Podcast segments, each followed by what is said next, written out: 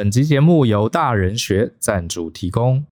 我常常建议身边的年轻朋友，刚踏入职场前几年啊，一定要练一两项职场的必杀技，也就是那些别人不会或是不熟悉，但你明显就比较厉害，而且有明确产出的技能，像是英文特别好啦，或是 Excel 的函数特别强，这些都是职场常见的必杀技。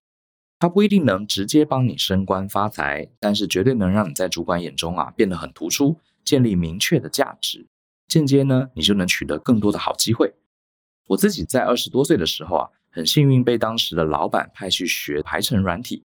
一开始啊，我也不知道它是干嘛的，但后来呢，我发现啊，排程软体啊，其实就是一个专案的模拟器。我们可以预先把专案所有的工作依照顺序建成一个数位的模型，然后呢，电脑就会帮我们做模拟计算，告诉我们这个专案所需要的时间、人力、成本这些资讯。有个模型的好处就是啊，如果专案发生了变动，比方说老板想要提早完工，或是客户想要增加产品的内容或功能，我们就可以输入到这个专案模型里面，让电脑告诉我们可不可行，还有需要进行什么样的调整。很多人都说计划赶不上变化，但如果呢，你能善用这个模拟软体来制定计划，那么专案的变化再多呢，你都能进一步的制定出新的计划来应应。我后来啊，就是因为学会了这项必杀技，所以年纪轻轻就有机会进到跨国专案的团队。后来呢，也因为这项技能被美国的顾问公司挖角，满足了我出国工作的梦想。如果你常常因为专案的变动感到困扰，想要学习专案排程的技巧，那我很推荐你参加这门动态排程基础课，让自己成为扎实有基础的专案工作者。听完节目，欢迎看看说明栏的课程资讯，进一步的了解哦。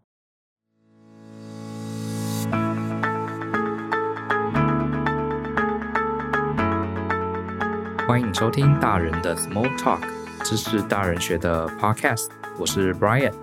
呃，今天这集有点兴奋啊，想要来跟大家讲一个我上个礼拜的一个发现哈。呃，活了这把年纪，我已经很久没有这种兴奋的感觉。怎么说呢？其实多年来啊，我一直有一个算是人际关系的一个卡关点。来讲几个例子好了，大家听听看。然后这个卡关点呢，上个礼拜我跟舅聊天，我就把我这个卡关想不通的地方呢，我来问问舅结果舅呢两三句话就帮我这个谜团给解了，所以我其实蛮开心的，有学到的东西，就忍不住这集来跟大家分享，到底是什么样的卡关点呢？举几个我人生中哈多年来我遇到了几次我觉得很奇怪的事情，比方说呢，曾经有家人好啦，很兴奋，大家在聚餐的时候呢。他跑来跟我讲，他有一个创业的点子啊，我要这个台湾什么东西都没有人买啊，这个没有人做。我发现我可以从国外进口一些什么东西，然后来卖，噼里啪啦就告诉我，哎，他们很兴奋哦，跑来跟我分享，然后还问我说，哎，Brian，你也在创业，你说说看这个点子如何？然后我听完之后呢，就觉得这个点子还不错，可是呢，中间有一些环节，哈，可能是挑战，我就会帮他们估算一下成本啦。甚至我会说，哎，你有没有计算损益两平？这个东西台湾很少人在卖，有没有可能是因为他也赚不到钱呢？然后我还甚至帮忙计算了一下，哈，要卖多少的数量才能打平这个开销？讲着讲着，哎，我想说对方来问我意见嘛，我就很认真的回答，哎，结果讲着讲着，对方脸慢慢变了，哈，变得不太开心，然后甚至到最后啊，就翻脸了，甚至我还曾经 被这个亲戚说，你是不是有病啊？我想说，哎，不是你来问我创业点子。而且你还因为呃我有创过业嘛，所以来问我，那我很认真帮你分析为什么你生气了。好，以前我真的发生过的事哦，还有很多例子哈。我多年以前曾经有个员工，我们在聊天的时候呢，呃，他就讲讲他未来职涯的期待。他说他想跟我一样当讲师。好，那我也很支持啊，对不对？就说哎，你想要当讲师啊？好，没问题。然后这个对方还问我说，哎，那 Brian，如果我从现在开始我要当讲师啊，我该？呃，做哪些准备？诶，我觉得既然你问我嘛，那我刚好也做了很多年呢，确实有一些心得，我就开始跟他说：哦，你要当讲师啊，第一个你要深入产业哦，而且讲师最好不要什么都教，你应该要找一个领域去深耕，好让大家知道你在这方面很强，然后你要累积实务经验，然后最好一开始不要急着赚钱，你可以开始免费的试讲，好，然后请这些听众给你一些 feedback，巴拉巴拉，然后你要怎么去准备，讲了一堆。结果呢，呃，讲完之后，你也发现对方的脸啊开始越来越严肃，一开始是很兴奋的跟你讲他要当讲师，可是等我提出了这些他想要的建议之后啊，对方脸就开始变了，然后最后呢，这个员工开始闪躲我。比如说呢，公司大家在聚餐啊聊天的时候呢，哎，我想说继续跟他聊聊嘛，他看到我就躲就闪，甚至很害怕，然后甚至我说，哎，你上次当讲师那个想法，我还有一些要跟你补充哦。对方就啊，没有没有没有没有，然后就跑掉了。哦，这个例子真的很多哎，我人生碰到好多这种事哈。像我有一个好朋友，他有一次跑来，他说：“哎，Brian，你那个 Podcast 还有你的部落格做的有声有色哈，我周围好多客户都知道你们呢。嗯，我发现我也想来做自媒体，然后你可不可以给我一些意见？”我说：“哦，你想做自媒体，好哎，因为他是做这个业务相关的。”我就说：“那你做业务啊，做自媒体其实是对你会有帮助的哈。”然后我就开始给他一些建议。然后他说：“可是那文章要怎么写呢？”我还帮他设定了几个标题哦。然后我说：“你尽量去写哈，一开始可能不会太多人看，可是你啊，持续写个四五十篇，一定会慢慢会累积。只要是对大家有帮助的内容，你一定多多少少会有粉丝，对你的业务工作啊就会有帮助。”然后我说：“你如果觉得自己写的不确定啊，你还可以寄回来给我，我可以帮你做修改。”你看，大家都是好哥们嘛，不就是要这样帮助对方吗？哎，结果这个朋友跟我疏远了。他再也没有来找我了，而且甚至还躲着我。然后呢，文章也没有寄来。然后我就在想说，我到底做了什么事情？为什么都会这样子？哈，这种例子真的很多啊。我还可以再举两个哈。有一个好朋友，她的老公要创业，好像是这个很优秀的这个管理者，哈，所以这个年届退休也存了很多钱，想好好创业。他来问我的意见，然后呢，我也是跟他分享，哈，你要做的这个事情啊，你可以怎么做怎么做，哈，讲一些我个人的经验分享。结果对方本来很兴奋哦，话很多，一直跟我说：“哎呀，他的想法啊，他要怎么样啊，要为台湾做什么事情啊。”结果等我真正帮他分析的时候啊，他脸开始变得很难看。最后啊，我话还没讲完，他就说他还有事情，然后就慌慌忙忙，茶也没喝就走掉了。因为我对人的这个反应还是有一些基本的敏感度嘛，你很明显的觉得他不想听我在讲了，然后他就走掉了。然后也曾经有我的学生，好，在下课时候跑来找我。他说想当 PM，然后说：“哎，老师，那这样子我是不是应该先去考 PMP，考这个专案管理证照？”他很想当 PM，我就说考 PMP 当然是可以，可是我认为啊，时间精力有限，你应该先回公司啊，先去争取去做专案，不一定要当专案经理，你去做专案也可以。然后我就开始跟他讲建议，他该怎么一步一步。结果呢，哎，这个同学一开始很兴奋哦，后来也没声音了，然后就哦，老师我知道了，然后就急急忙忙走掉。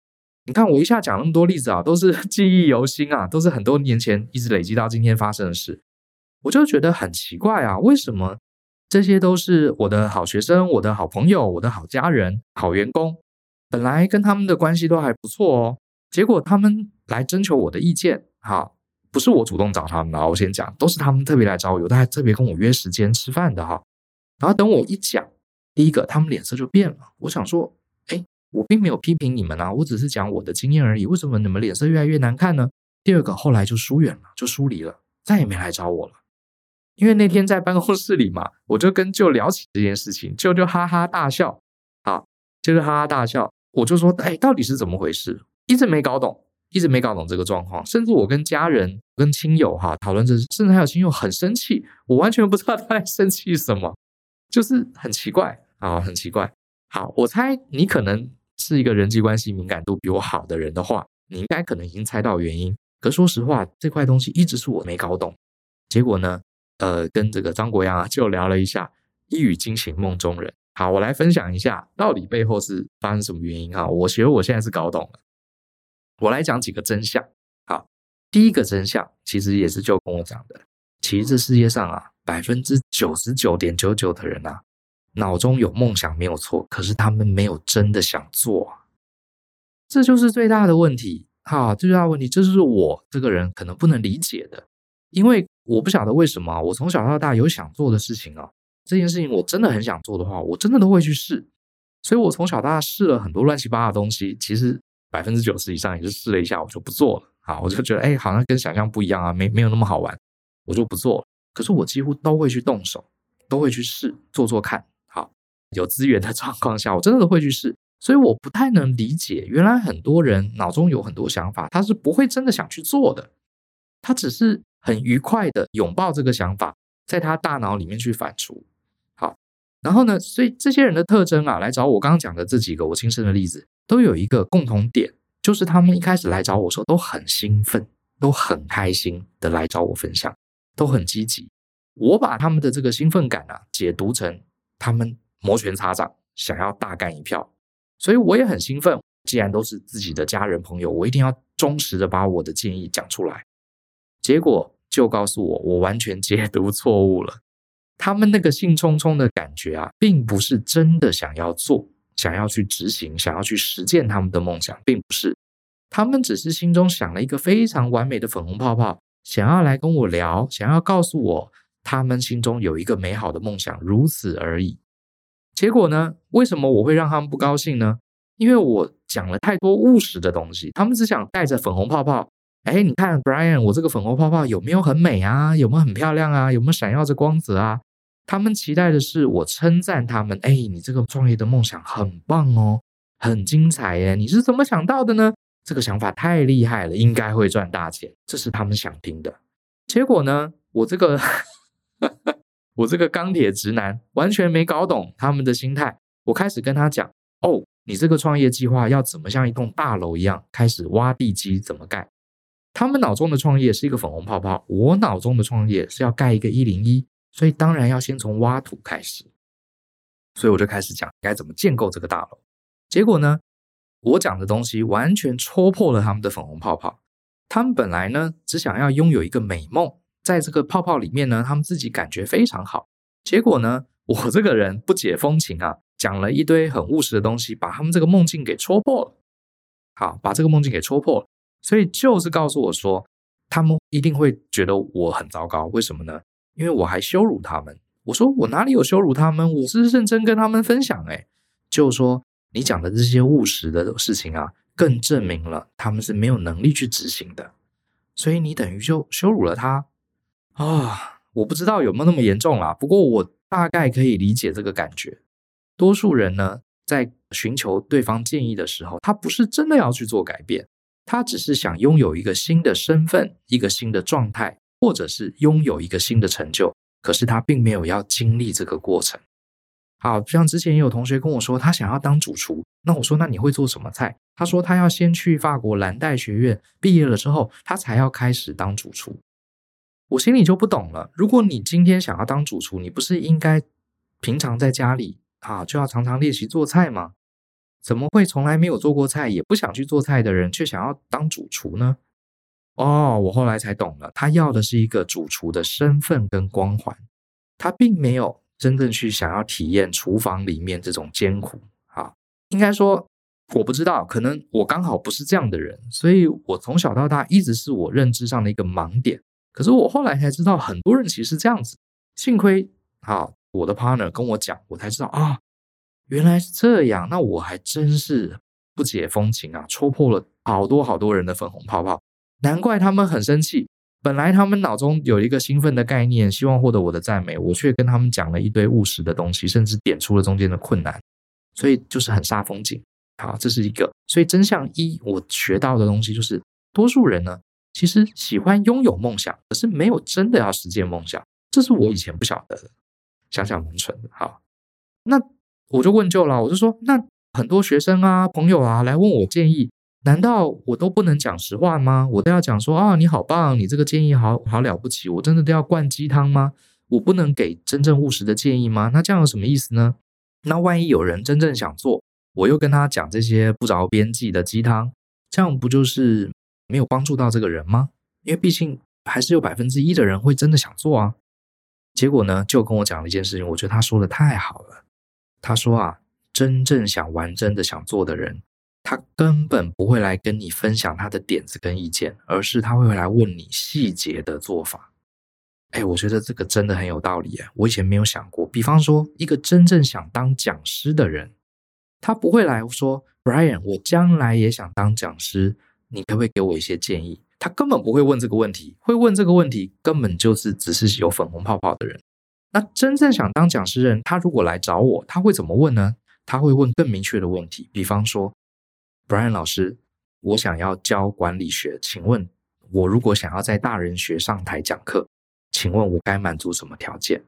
或者他会问 Brian，请问你可不可以看一下我的教材？或者说，Brian，我想要在大人学试讲一门课，请问我要怎么样才能获得这个机会？他不会去问说，Brian，有一天我想成为讲师，请问我现在该怎么做？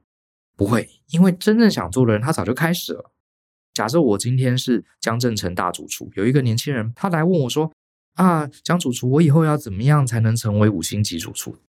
会问这个问题的人，他可能根本就不会真的去当主厨，反而如果是问一些细节啊，比方说这个肉类料理这个熟成该怎么做才是适合中菜呢？我在做中菜或是西菜，这个牛肉该怎么处理呢？他如果会问这些问题的人，表示他已经开始了。他只是需要大师给他提点，而不是他想要找一个人跟他分享他的梦想而已。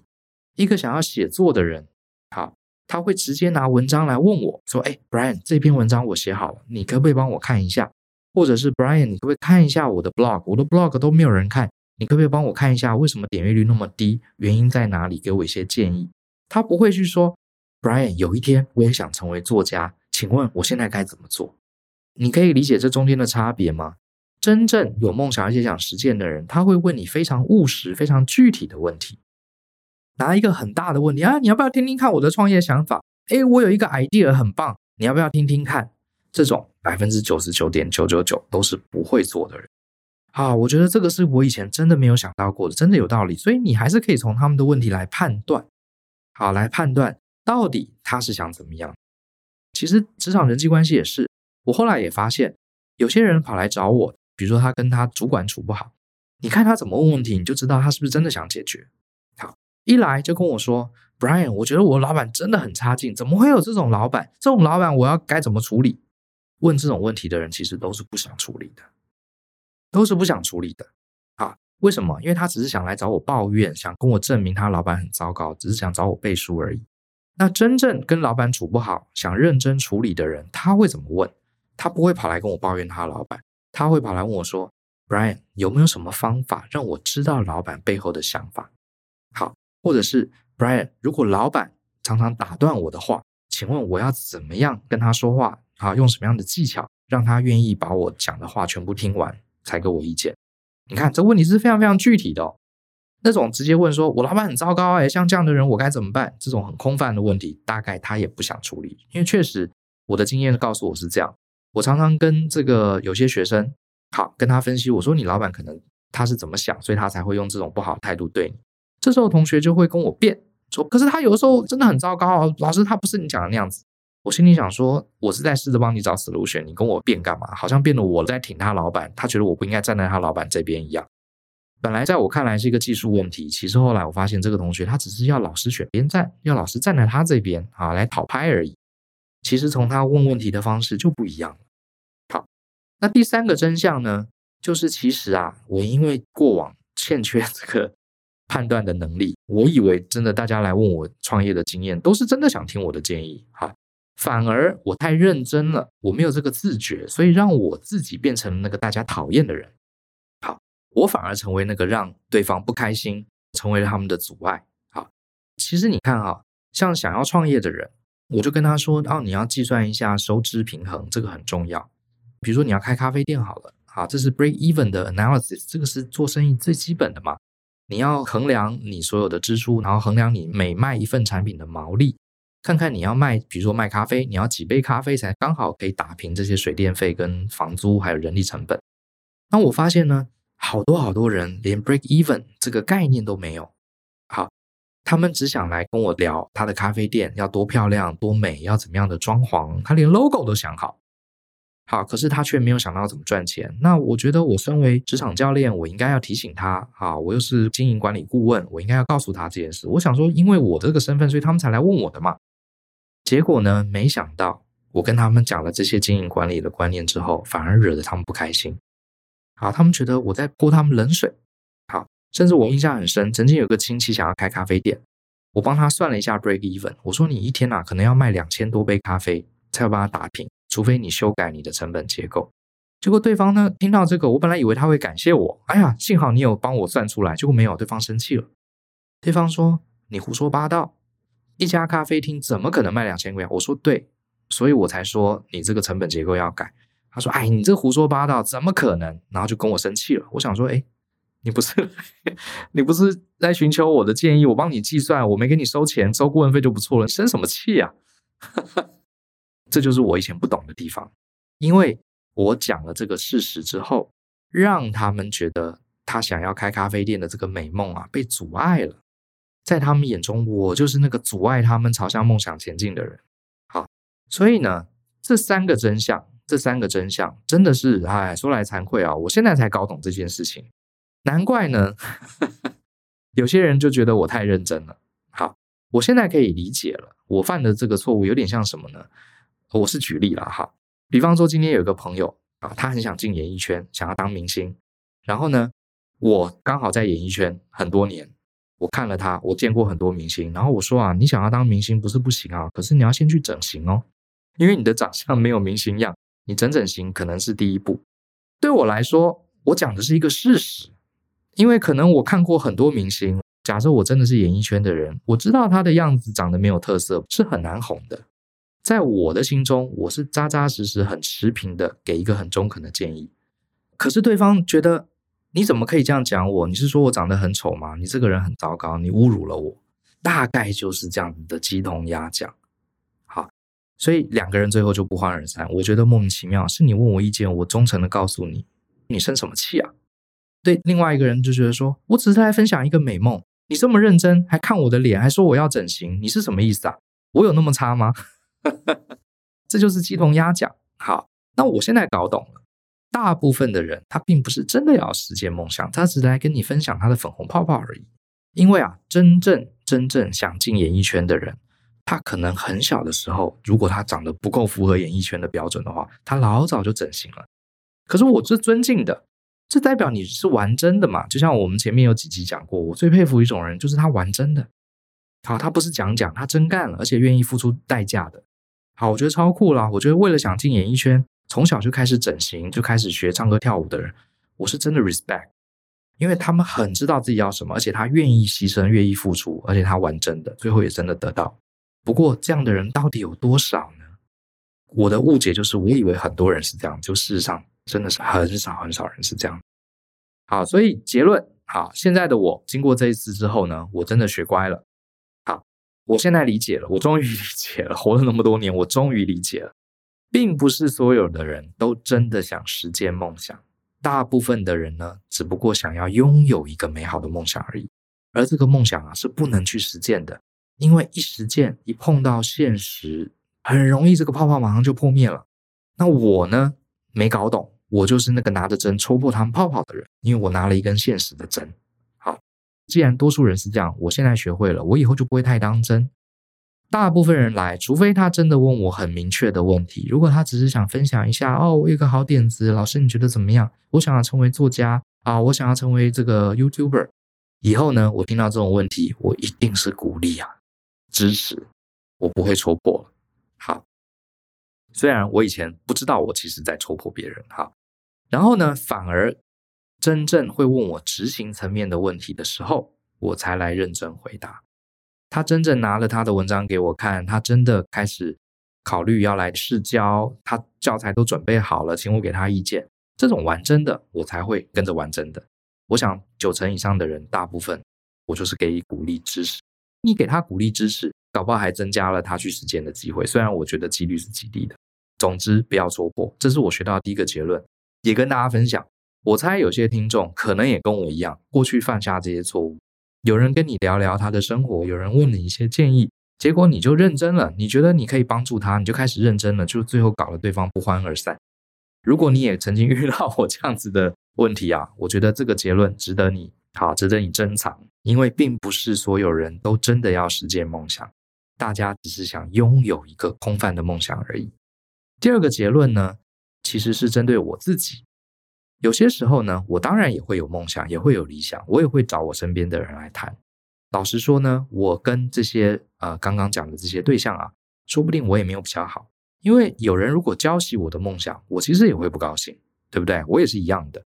所以呢，我给自己的一个提醒是：如果今天我讲了一个什么点子，我讲了一个方案，有人真的就给我浇熄了，我要做的并不是去对对方生气，觉得哎呀，你为什么要浇熄我的梦想？你为什么要讲这些东西，害我的梦想都不能成真？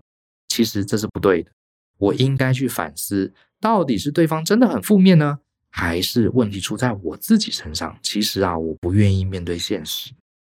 好，所以呢，现在这几年我越来越发现，当我脑袋里有什么好点子的时候，如果这个点子我是真心觉得很好，真心觉得很棒，否则的话，越是棒的点子，我越不会去征询别人的意见。倒不是说刚愎自用、闭门造车，而是我会先做。我真的会去动手，动手了，真正遇到困难、遇到了问题，我再来找相对应的专家来协助。我不会找一个人说：“哎，我有个点子，你觉得怎么样？”